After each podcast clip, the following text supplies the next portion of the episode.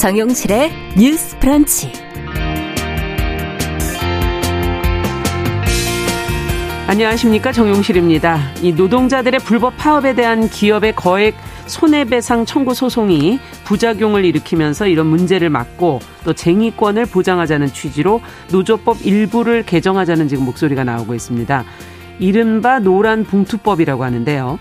경영계에서는 재산권 침해 위헌이라고 반발을 하고 있고요. 여야의 시각도 다릅니다. 자, 법 개정의 필요성과 전망은 어떤 것인지 같이 한번 생각해 보겠습니다.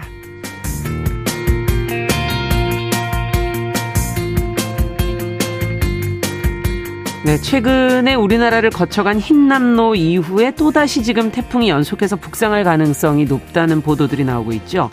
태풍 관련 소식과 함께 안전, 환경에 관련해서 알아두면 좋은 생활 정보들 저희가 정리해서 전해드리겠습니다. 자, 9월 15일 목요일 정용실의 뉴스 브런치 문을 엽니다.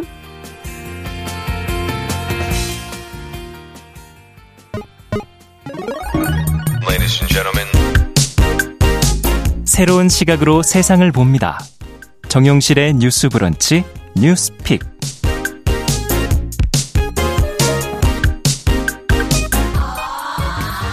네, 정용실의 뉴스 브런치 항상 청취자 여러분들과 함께 프로그램 만들어갑니다. 오늘도 유튜브 콩앱 라디오로 들으시면서 의견 보내주시면 반영하도록 하겠습니다. 자, 첫 코너 뉴스픽으로 시작을 하죠. 화요일, 목요일은 이 두 분과 함께하고 있습니다. 신보라 국민의힘 전 의원 안녕하십니까? 네, 안녕하세요. 네, 조성실 정치하는 엄마들 전 대표 안녕하십니까? 네, 반갑습니다. 자, 앞서 얘기 드린 얘기부터 먼저 좀 시작할까 합니다. 최근에 대우조선 해양 하이트 진로 노동자들의 파업에 대한 이 기업의 손해배상 청구 소송 이슈가 있었는데 이와 관련해서 지금 노란 봉투법을 요구하는 목소리가 나오고 있습니다. 이 노란봉투법이라는 게 과연 무슨 법인지 또 노동계 그리고 경영계 항상 입장이 좀 다르니까요. 또 어떤 입장들 갖고 있는지 정당 입장까지 한번 해서 같이 정리를 한번 해보죠.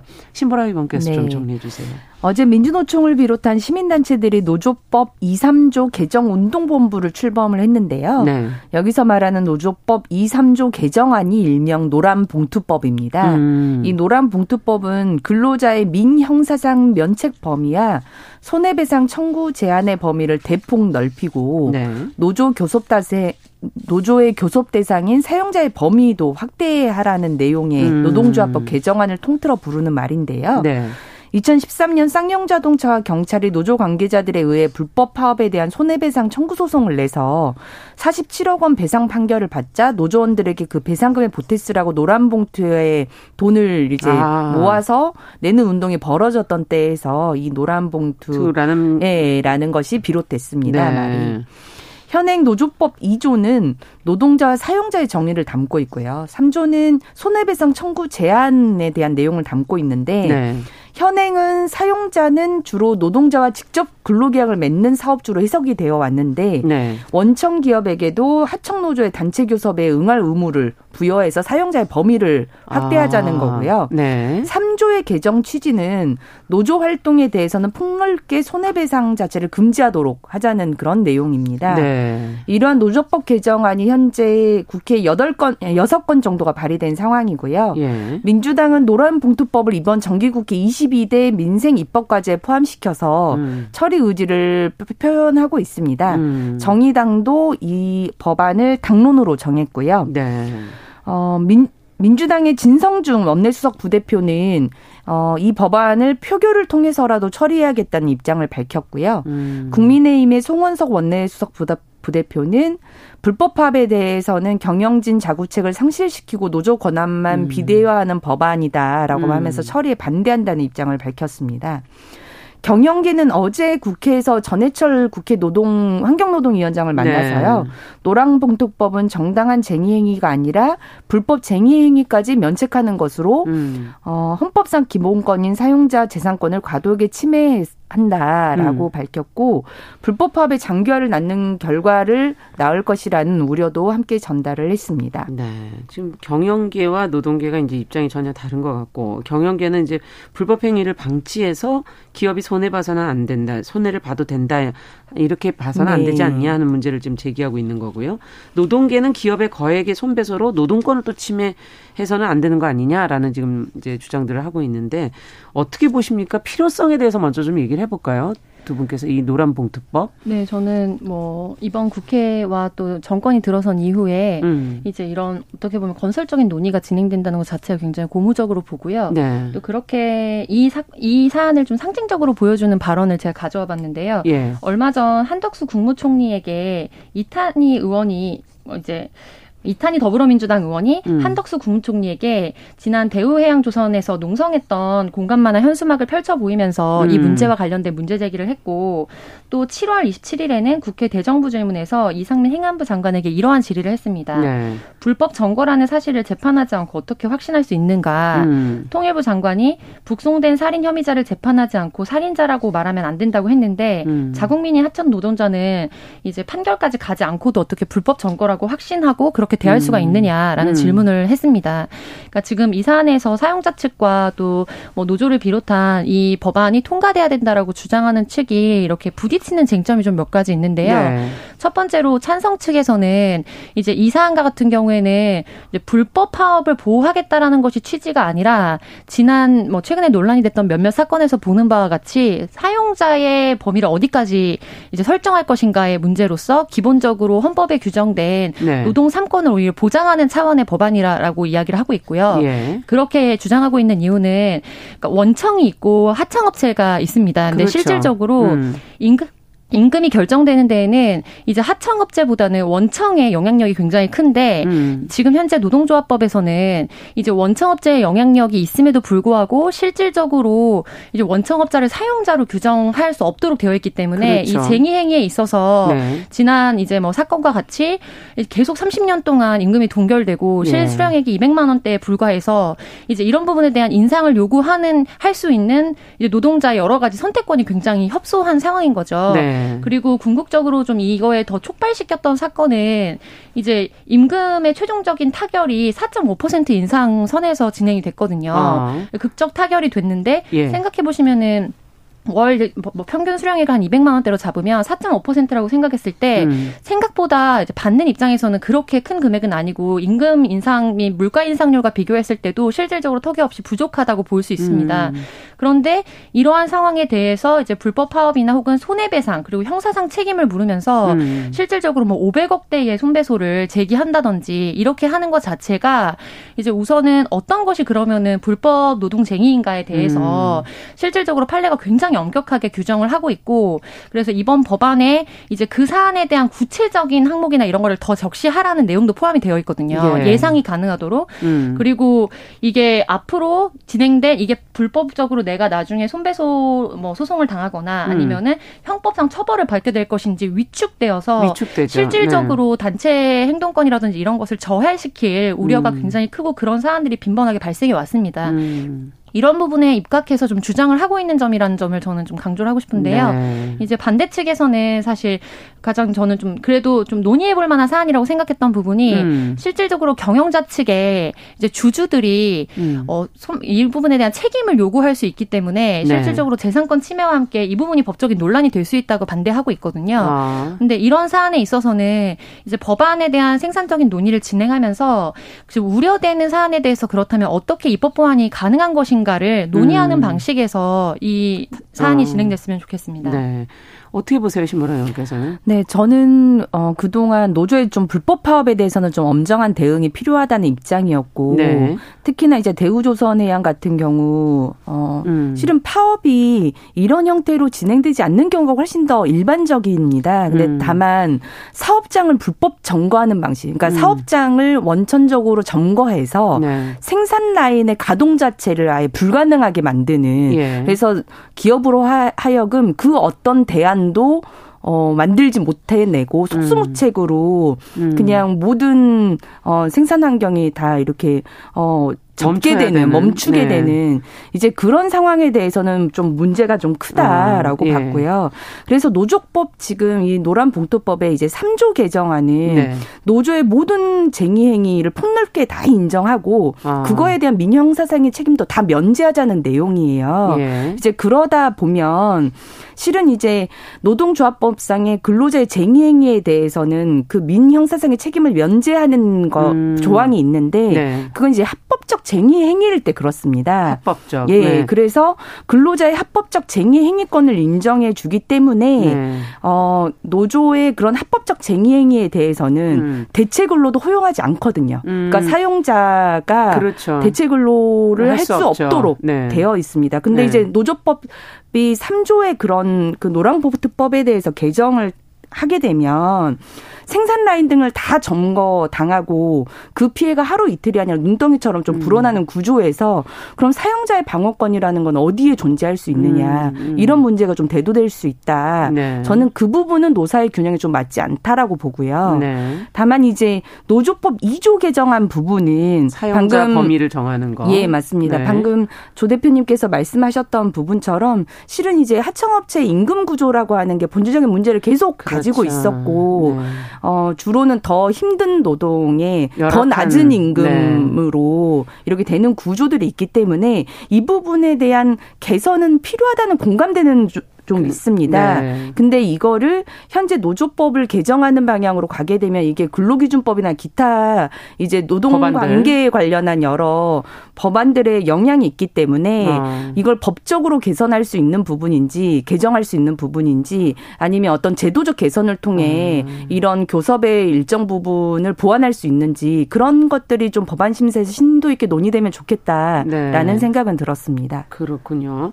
어, 지금 경영계에 앞서 이제 사용자의 방어권도 좀 보장해야 되는 거 아니냐라고 이제 얘기를 해 주셨는데 경영계에서는 이게 그래서 위헌이다라는 지금 지적을 하고 있는데 어, 법적으로는 어떻게 보세요? 두 분께서는 이게 위헌 소지가 있다고 보시는지. 네, 기업 관련 음. 이제 법안이 새롭게 논의될 때 네. 위헌적 소지가 있다라는 얘기는 사실 어떻게 아, 보면 아, 굉장히 나오나요? 반복적으로 나오고 네. 있다고 생각하고요. 좀 사실관계를 한 가지 좀 정정을 하자면 지금 이번에 민주당에선 다섯 개 정도의 관련 법안이 나와 있고 원래 정의당에서 기존에 발의했던 한 개 법안 플러스 아.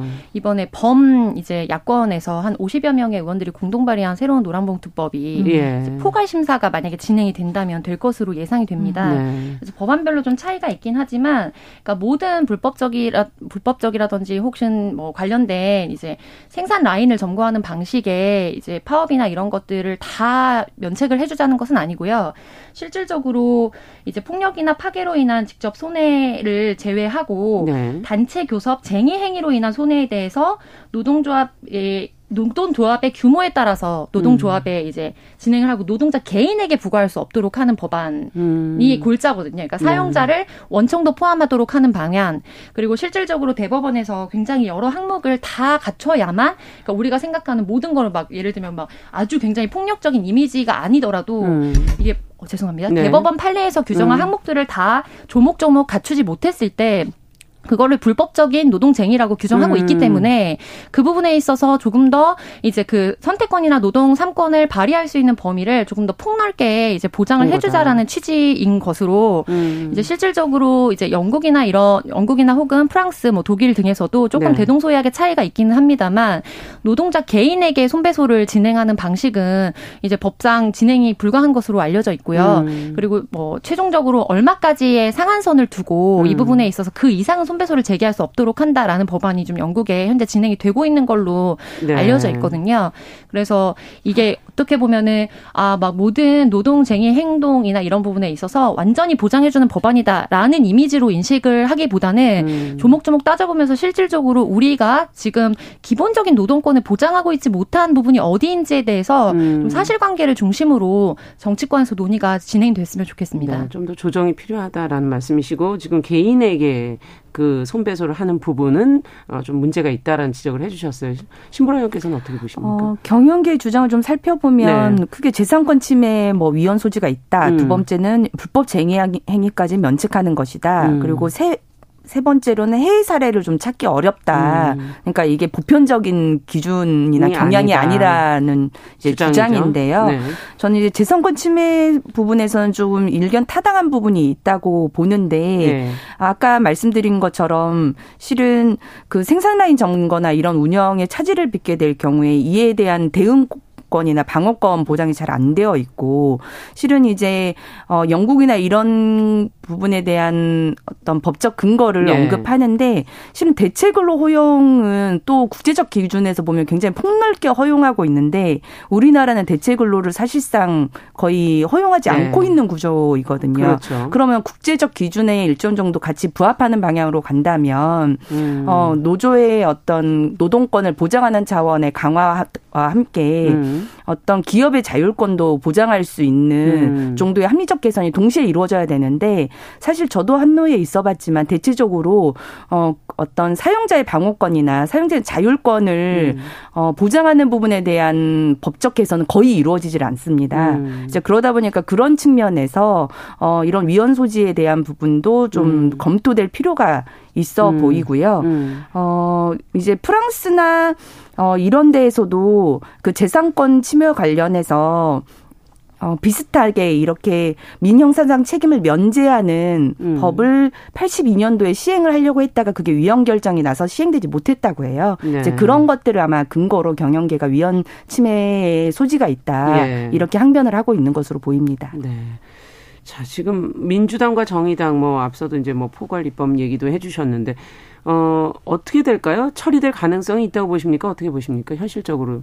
어, 우선은 지금 현재 상황에서는 여소야대의 전국이기 때문에 네. 이제 일정 부분 완전히 정말 일괄 반대하기는 어려운 상황일 것으로 보이고 논의가 진통까지는 좀 진행이 음. 어쨌든 이루어질 수밖에 없지 않을까. 음. 근데 저는 긍정적이라고 봤던 것은 이제 지난 한 뭐 몇 년간 특히 이제 이번에 윤석열 정권이 들어선 이후에 굉장히 뉴스에서 우리 삶에 와닿는 좀 민생 관련된 혹은 노동 관련된 뉴스들을 보기가 어려웠습니다. 네. 그런데 이제 정의당뿐만 아니라 민주당을 중심으로 해서 이 사안이 좀 본격적으로 정치권에서 많이 발언이 되고 다뤄지고 음. 있다는 것 자체가 좀 고무적인 것으로 보고요. 네. 근데 다만 좀 아쉬운 점은 이제 저도 그 부분은 공감하는 부분인데 이제 이 법안이 이번에 새롭게 완전히 발의된 것은 아니고 이미 그러니까 19대 때 음. 발의된 바 있고 20대 때도 임기 만료 폐기된 법안들이 여러 건 있었습니다. 그렇죠. 네, 음. 그래서 이제 지난 정권 당시에도 사실은 법안이 발의되었었는데 음. 이제 이 부분에 있어서 사실상 논의의 진전이 없다 하다가 음. 이번에 이제 야권이 되면서 이 부분에 대해서 중점적으로 이야기한다는 비판을 아, 받고 있거든요. 네. 그래서 저는 뭐 단순히 이것이 정치적인 의미다 이런 것을 떠나서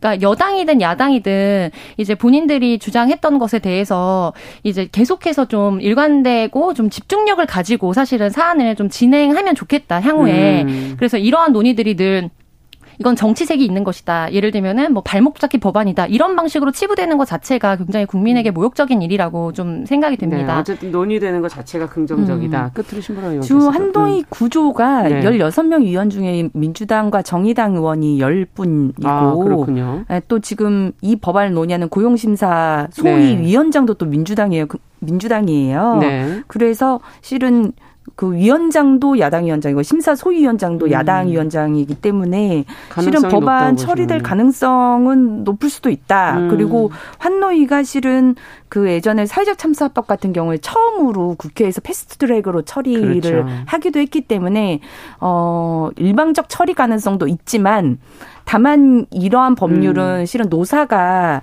실은 갈등을 하고 그렇죠. 있는 법안이기 때문에 주 52시간 근로제 같은 경우도 노사 합의를 충분히 좀 끌어내서 타협을 해서 맞습니다. 결정을 했거든요. 음. 그래서 이런 방향으로 가지 않을까 예상을 음. 좀 해봅니다. 네. 자, 뭐 저희가 시간 얘기, 얘기하다 보니까 시간이 많이 흘렀네. 두 번째 뉴스로 또 가보도록 할게요. 지금 서민들도 뭐 집 한 채 갖기가 어려운 어, 그런 시기인데 주택을 보유한 지 미성년자 늘고 있다는 그런 보도가 나왔어요. 어, 뭐 증여, 매수 이런 게 많다는 얘기가 아닐까 싶은데 관련 내용을 조 대표님께서 좀 정리를 해 주시겠어요? 네, 국회 국토위 소속 김병훈 국회의원실에서 국토교통부 로부터 제출받은 미성년자 주택 보유 현황 자료를 발표했습니다. 네. 이제 핵심적인 부분을 요약하자면 19세 미만 미성년자의 주택 매수 비율이 최근 3년간 큰 폭으로 증가했다는 건데요. 네. 심지어 한 살짜리 유아 영화죠. 영화가 이제 20채 이상을 매수한 경우도 있었다.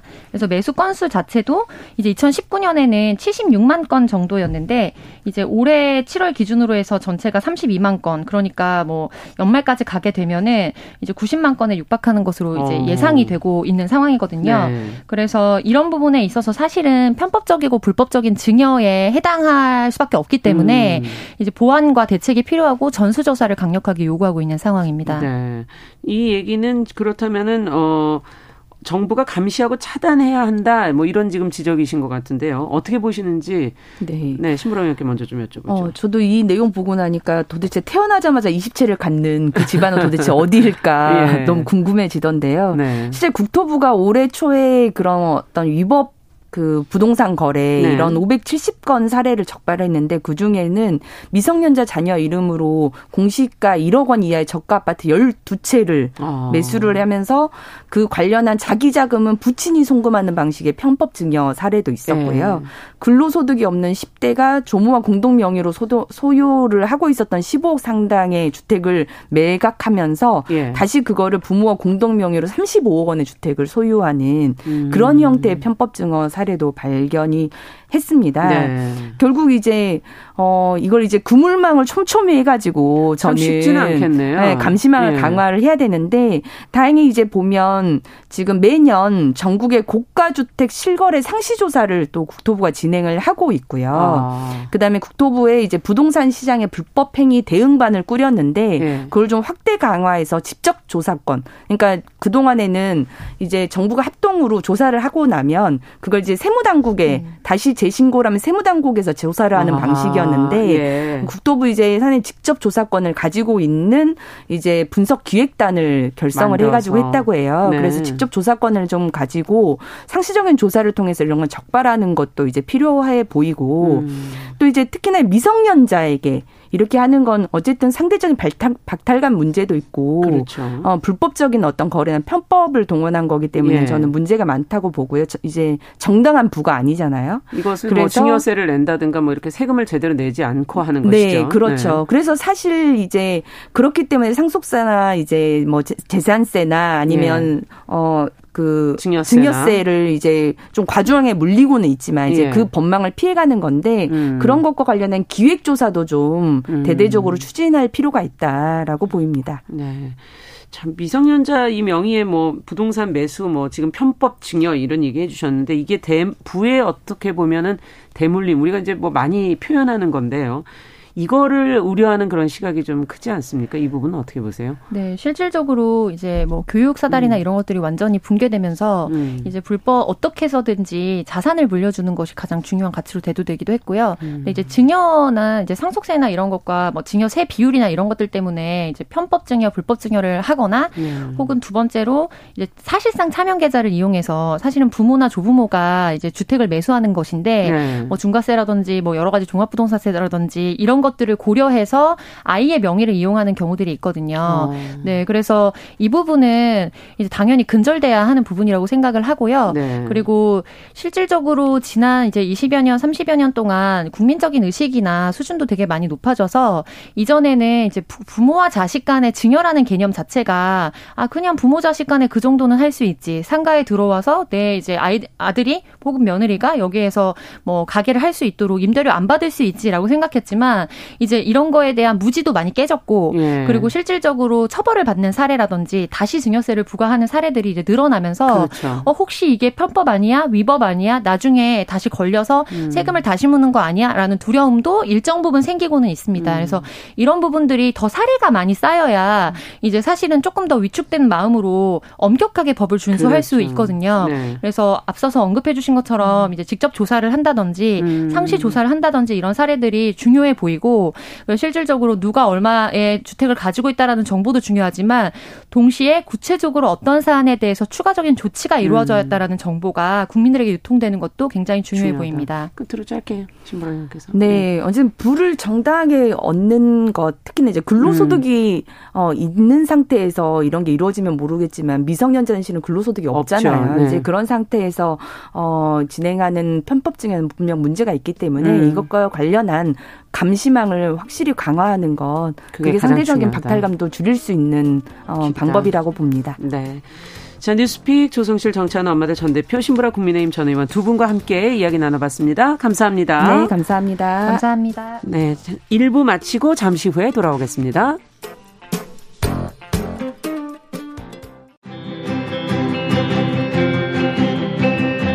누군가는 아깝다고 생각할 우리 사회의 다양한 비용들과 푼돈들, 음. 삶의 전선에서 음. 최선을 다하고 살아가는 우리의 모습도 제 몫에 맞는 평가와 그에 합당한 시선이 좀 필요한 시점이 아닌가 하는 생각을 해충이다, 이충이다 이거는 네. 순전히 사람의 그 아. 그 잣대로 이야기를 하는 거예요. 음. 곤충이 우리 사람보다 몇 억 년 먼저 지구에 나왔거든요. 호모 사피엔스의 선배다 이렇게 얘기를 해요. 남성의 입장에서 여성의 입장을 이해하는 사람인 거죠. 그래서 사실 이 역지사지의 태도가 한국 사회로 지금 필요한 것이 아닌가 그런 생각이 들고요. 세상을 보는 따뜻한 시선. 정용실의 뉴스 브런치.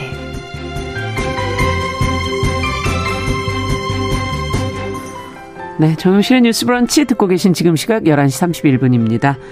자, 쏟아지는 뉴스 속에서 알아두면 좋은 정보들 저희가 귀에 쏙 들어오게 전해드리고 있습니다. 뉴스 속 시선 뉴스 박진아 기자와 함께하겠습니다. 어서 오십시오. 안녕하세요. 오늘 어떤 내용부터 저희가 살펴볼까요? 네, 첫 번째 내용은 태풍 관련 어. 소식입니다.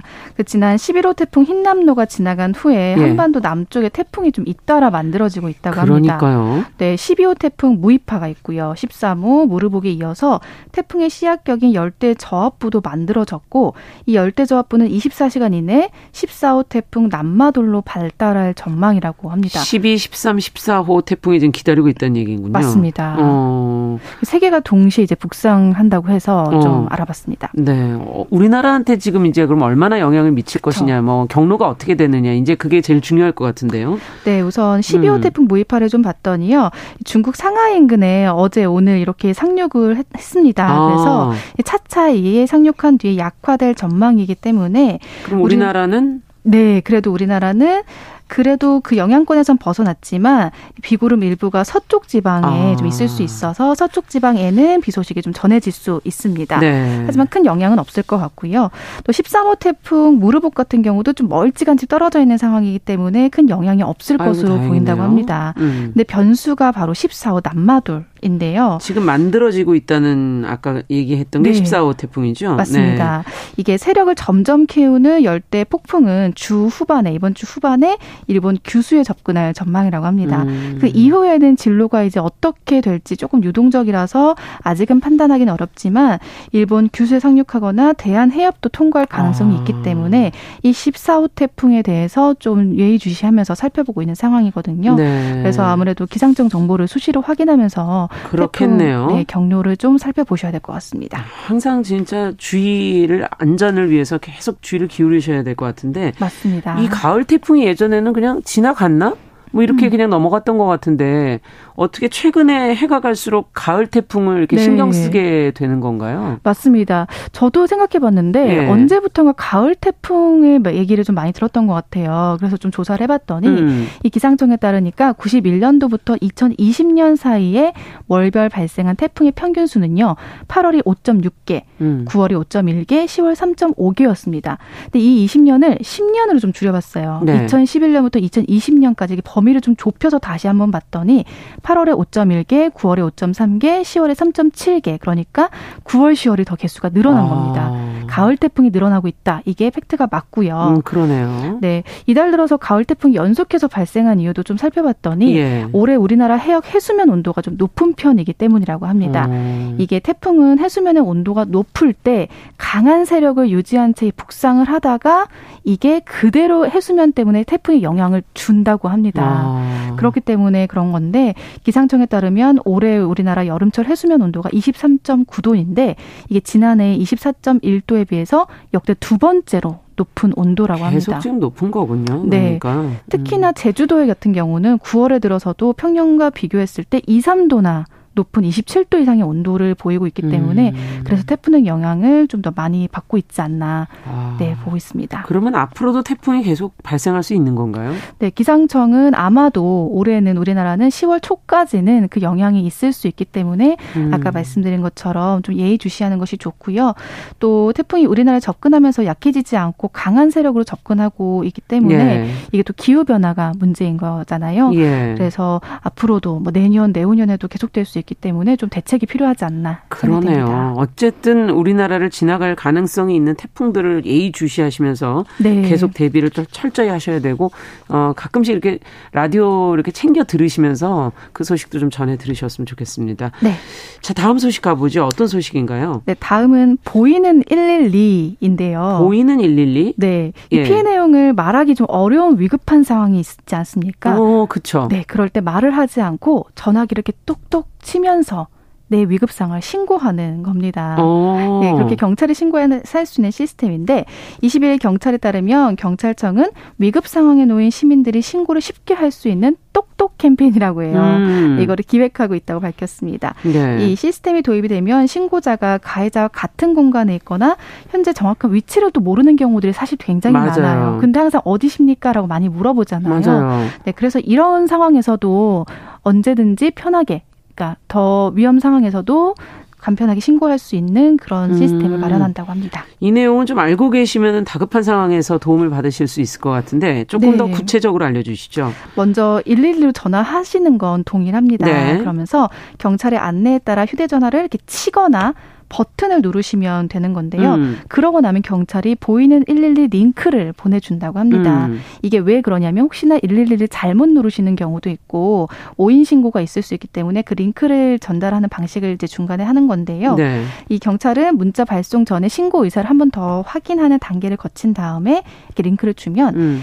내가 신고자가 링크에 접속을 합니다. 음. 그러면 경찰이 신고자의 휴대전화 카메라를 통해서 아. 네, 신고자의 위치나 주변들을 카메라를 통해서 그걸 확인을 하게 됩니다. 예. 또 신고자 휴대전화를 그러면 어, 신고하는 화면이 일단 나와서 이게 또 무슨 의미가 있을까라고 생각하실 네. 수 있어요. 말만 안 하는 것뿐이지. 음. 근데 그 채팅 화면을 구글 웹 화면처럼 꾸며서 신고한 사실이 노출되지 않도록 음. 네, 그렇게 실시간으로 경찰과 채팅할 수 있는 그런 시스템을 화면에는 다른 게 뜬다는 거군요. 맞습니다. 그러니까 경찰과 관련된 것이 안 뜨고 네. 안전하게 그러니까 다른 거 보고 있는 것처럼 하면서 그걸 하실 수 있다, 신고를 네. 하실 수 있다 이런 얘기인데 맞습니다. 언제부터 그럼 시행이 되는 거죠? 사실 이 보이는 112 서비스가 올해 1월부터 이미 시행이 됐습니다. 음. 네, 모르시는 분들이 많으신 관계로 네, 그래서 경찰은 시민들의 서비스 활용도를 높이기 위해서 이 신고 접수 방법을 휴대전화 버튼 버튼음이나 두드리는 행위 등으로 다양화하기로 한 건데요. 네. 그래서 이 똑똑 캠페인을 통해서 여성과 아동 등 사회적 약자의 112 신고를 돕고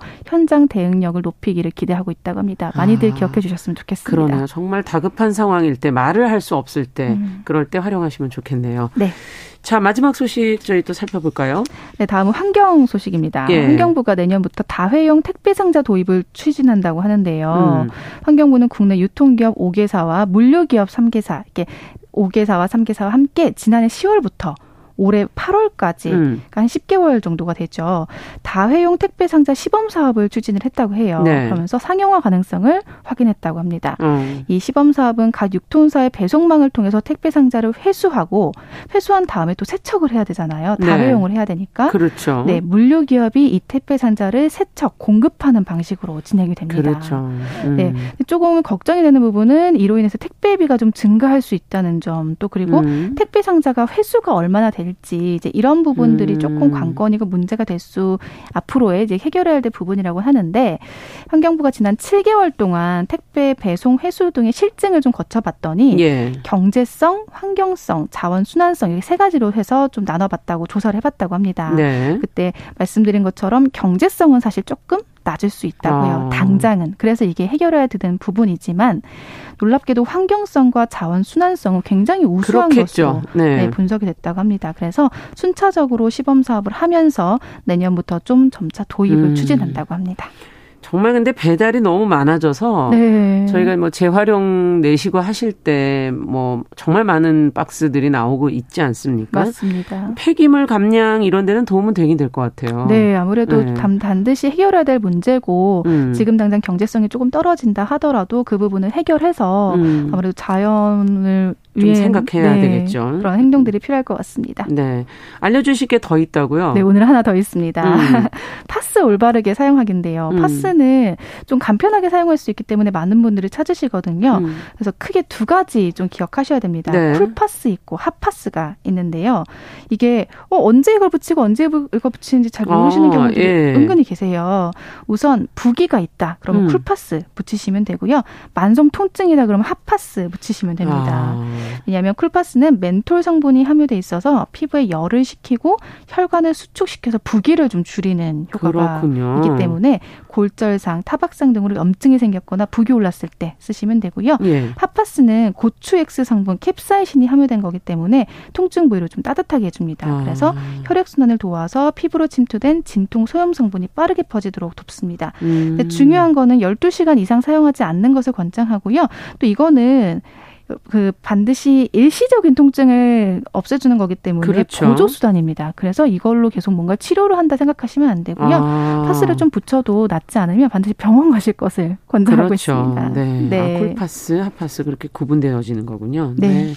뉴스 속 오늘 소식 잘 들었습니다. 시선 뉴스 박진아 기자와 함께했습니다. 감사합니다. 감사합니다.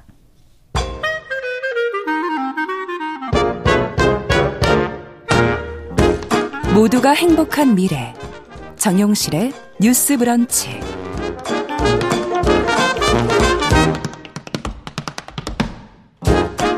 네, 정용실의 뉴스 브런치 듣고 계신 지금 시각 11시 41분입니다.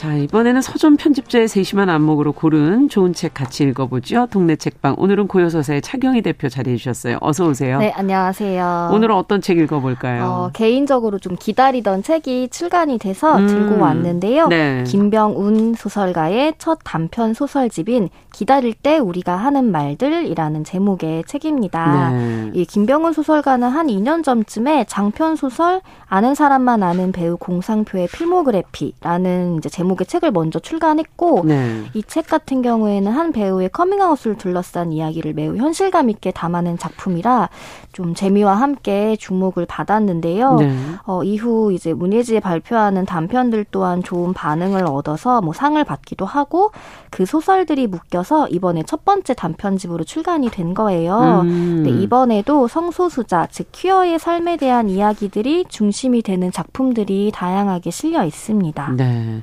퀴어 문학이 그래도 몇 년 전부터 국내에서도 좀 많이 활발하게, 발표가 되고 네. 있는 것 같고 뭐 번역서들도 좀 많이 네. 나오는 것 같고 근데 네.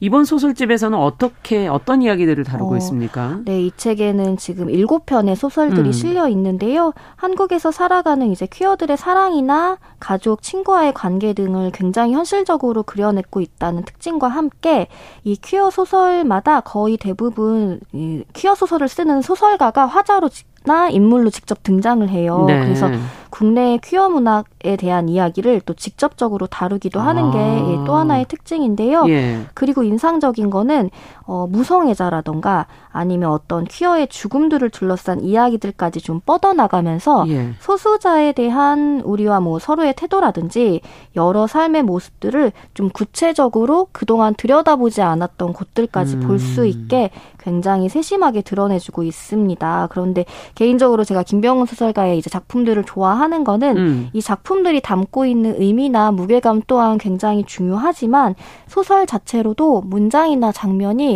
굉장히 아름다운 음. 부분들이 많아요. 그래서 그래요. 정서적으로도 굉장히 와닿는 이야기들이 많아서 음. 읽는 즐거움 또한 보장하는 작품들이 담겨 있습니다. 네.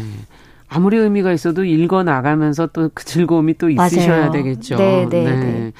자, 일곱 편이라 그러는데 그 중에서 차 대표님께서 좀 네. 인상 깊게 읽은 작품이 있다면 좀 소개를 해 네, 주세요. 오늘 이제 음. 시간이 짧으니까 한 두 작품 정도 말씀을 드릴까 네. 하는데 먼저 표제작이기도 한 기다릴 때 우리가 하는 말들이라는 제목의 단편은 이 소설책을 전반적으로 힘있게 이끌어가는 작품이라는 생각이 들었어요. 음. 이, 이 어, 소설 같은 경우에는 어, 윤범이라는 얼마 전에 퀴어 소설책을 출간한 인물이 이제 중심 인물이고요. 네. 그 윤범이 오래전에 개인권 단체에서 만나서 이제 인연을 맺었던 주호라는 인물의 초대로 그의 집에 찾아가게 됩니다. 네. 그런데 주호라는 인물은 자신의 성 정체성을 게이로 정의하지 않고 좀 더 탐색하던 쪽에 가까웠는데 어느 날 자신이 무성애자임을 인지하고 무성애자 모임에서 만난 인주라는 여성과 현재 동거 중인 거예요. 어. 네, 윤범은 게이로서의 정체성을 뚜렷하게 인지하는 자신과 달리 정체성이 바뀔 수도 있다거나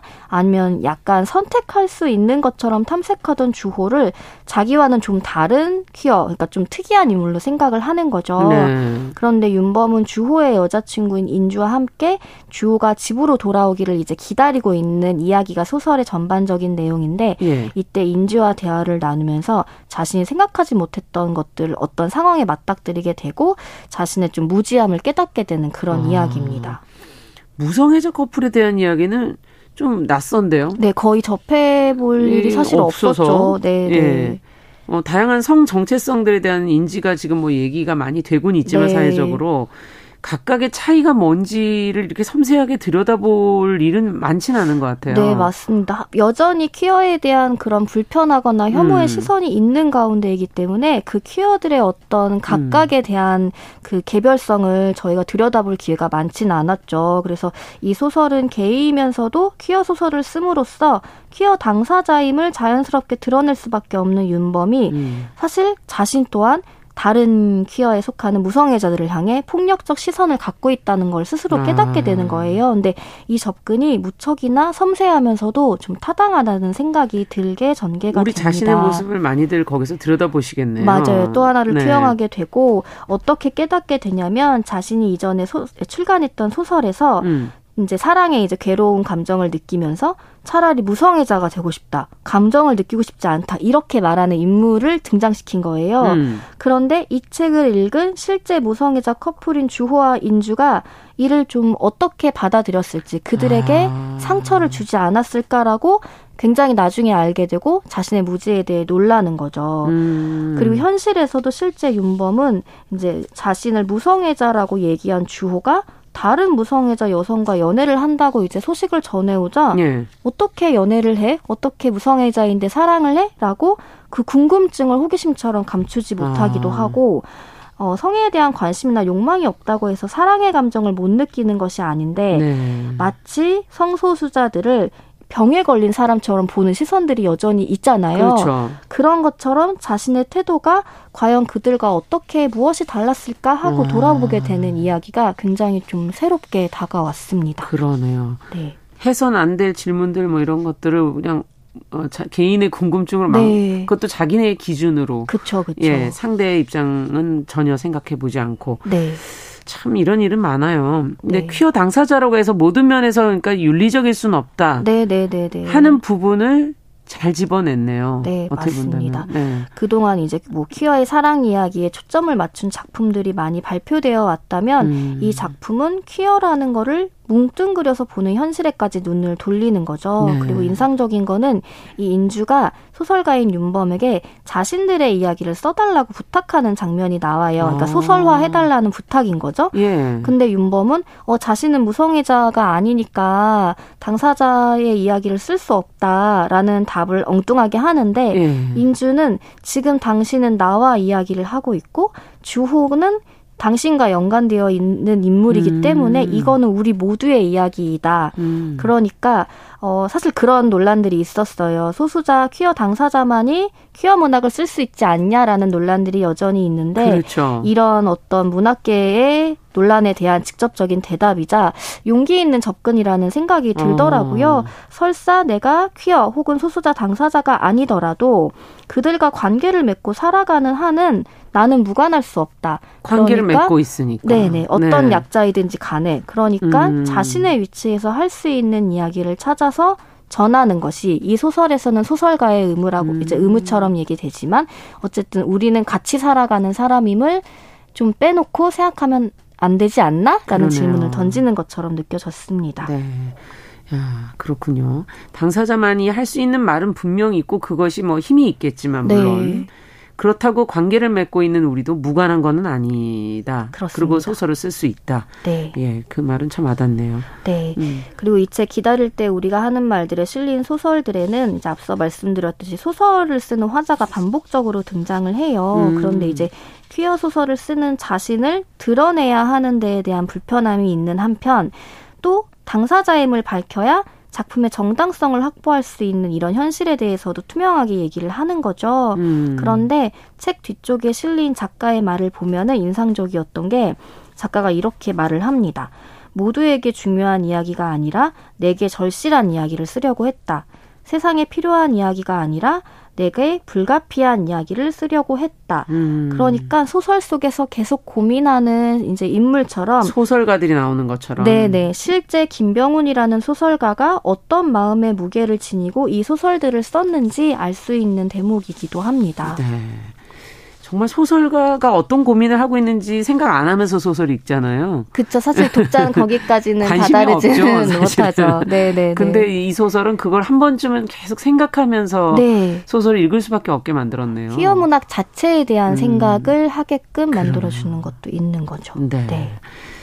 야, 참 재밌네요. 소설이 읽는 어, 소설이면서도 또 읽는 입체 독자 또한 또 네. 생각할 지점들을 만들어 주는 거. 맞습니다. 음. 자, 또 다른 작품도 하나 볼까요? 네, 윤광호라는 작품도 인상적이었는데요. 윤광호는 네, 이름이에요. 인물의 음. 이름이고 이 소설은 이렇게 이름을 내세운 만큼 윤광호라는 게이 인권 운동 단체에서 만난 인물에 대한 이야기를 다루고 있습니다. 음. 윤광호는 어려서부터 이제 가족에게 커밍아웃을 하고 열정 넘치는 게이 인권 운동가로 사는 인물이었는데 네. 장애인이나 다른 사회적 소수자와도 맹렬히 연대했던 인물이에요. 그런데 이 소설에도 소설을 쓰는 화자가 등장을 하는데 어. 그가 몇 년 후에 윤강호를 알게 되고 몇 년 후에 죽었다는 소식을 윤강호가 죽었다는 소식을 듣게 됩니다. 음. 근데 사실 그런 일들이 워낙 많으니까 자연스럽게 음. 혹시나 윤강호가 열정적인 인물이긴 했지만 소수자로서의 삶이 힘들어서 스스로 아. 생을 마감한 건 아닌가 하는 생각하는 짐작도 나오고 그런데 알고 보니까 그는 이제 폐렴에 이어서 폐암으로 이어진 투병을 하다가 만 34세라는 아주 젊은, 나이에, 나이에 눈을 감은 거예요. 네. 그리고 그의 죽음에 대해 알고 있는 다른 단체 사람과 우연히 만나게 돼서 음. 자신이 기억하고 있는 윤강호라는 인물에 대한 기억을 재현해내고 있는 소설입니다. 네. 좀 어떤 인물일까? 짜, 뭐 짧은 삶이었지만 네, 네. 어, 떤 인물이었을까? 저도 좀 더 호기심이 가는데요. 네, 이 음. 퀴어 운동에 매진을 했었던 열정적으로 소수자 인권을 지키기 위해 노력했으며 심지어는 자신이 이렇게 병으로 죽는 게 음. 대의적으로 의미 있는 죽음이지 않아서 아쉬워하는 정도의 말을 할 정도로 아. 자신의 죽음 또한 가치 있기를 바라는 그 마음이 너무 절절한 거죠. 네. 그런데 사실 소설 속 화자뿐 아니라 저도 이 공감이 됐던 게 그의 주변 인물들은 그의 죽음이 개인적인 인물의 질환으로 인한 이제 죽음으로 네. 보기보다는 인상적이었던 게 아주 짧게 지나가지만 윤강호의 폐 사진을 본 의사가 근데 윤강호라는 인물을, 인물은 흡연도 하지 않았거든요. 그 음. 의사가 이 폐 사진과 꼭 같은 폐를 본 적이 있는데 아주 열악한 환경에서 일했던 어떤 노동자의 폐와 꼭 같다라는 말이 스치듯 지나가요. 음. 그러니까 이 화자도 점차 인권운동의 현장에서 굉장히 열심히 살아왔던 그지만 점차 에너지가 소진되고 사람들의 불편한 시선들 속에서 고군분투하는 그가 얻은 질병이 음. 과연 개인의 질환으로 볼 수 있을지 이게 음. 열악한 환경에서 힘들게 살아가는 노동자와 비견을 네. 어떤 차이가 있는 것인지 네, 그런 질문을 굉장히 무게감 있게 던지고 있습니다. 네. 네. 이 병이라는 게 정말 그 그 한 사람에게 쏟아지는 어떤 혐오나 네. 시선이나 뭐 이런 것들과 무관할 수는 없다 이런 생각도 정말 들기도 하고요. 그 무게를 음. 정말 당사자가 아니면은 음. 알수 없다라는 것에 대해서도 음. 공감을 할 수밖에 없는 거죠. 네. 네. 자, 끝으로 정리를 해 주신다면요. 네, 이 음. 소설은 계속해서 퀴어 문학을 읽으면서 우리가 서로 알아가고 각자의 이야기를 소리내어 보자고 말하고 있다는 생각이 들어요. 음. 그리고 이 인물들이 자신의 정체성을 탐구하는데 그게 꼭 소수자성뿐만이 아니라 나라는 인물이 누구인지에 대해서 음. 질문을 하고 탐색해 보면서 우리가 아직 들여다보지 못한 삶의 부분들을 계속 돌아보려고 노력하자 이렇게 네. 얘기하고 있는 작품들이라는 생각이 듭니다. 네, 김병훈 작가의 첫 번째 소설집 기다릴 때 우리가 하는 말들 오늘 고요서 사의 차경희 대표와 함께 동네 책방에서 읽어봤습니다. 말씀 잘 들었습니다. 감사합니다. 네, 고맙습니다. 자, 정용실의 뉴스 브런치 목요일 순서도 이제 마무리해야 될 시간이 됐네요. 끝으로 스티비 원더의 노래 Ebony and Ivory 들으면서 이 시간 마무리하겠습니다. 저는 내일 다시 뵙겠습니다. 안녕히 계십시오.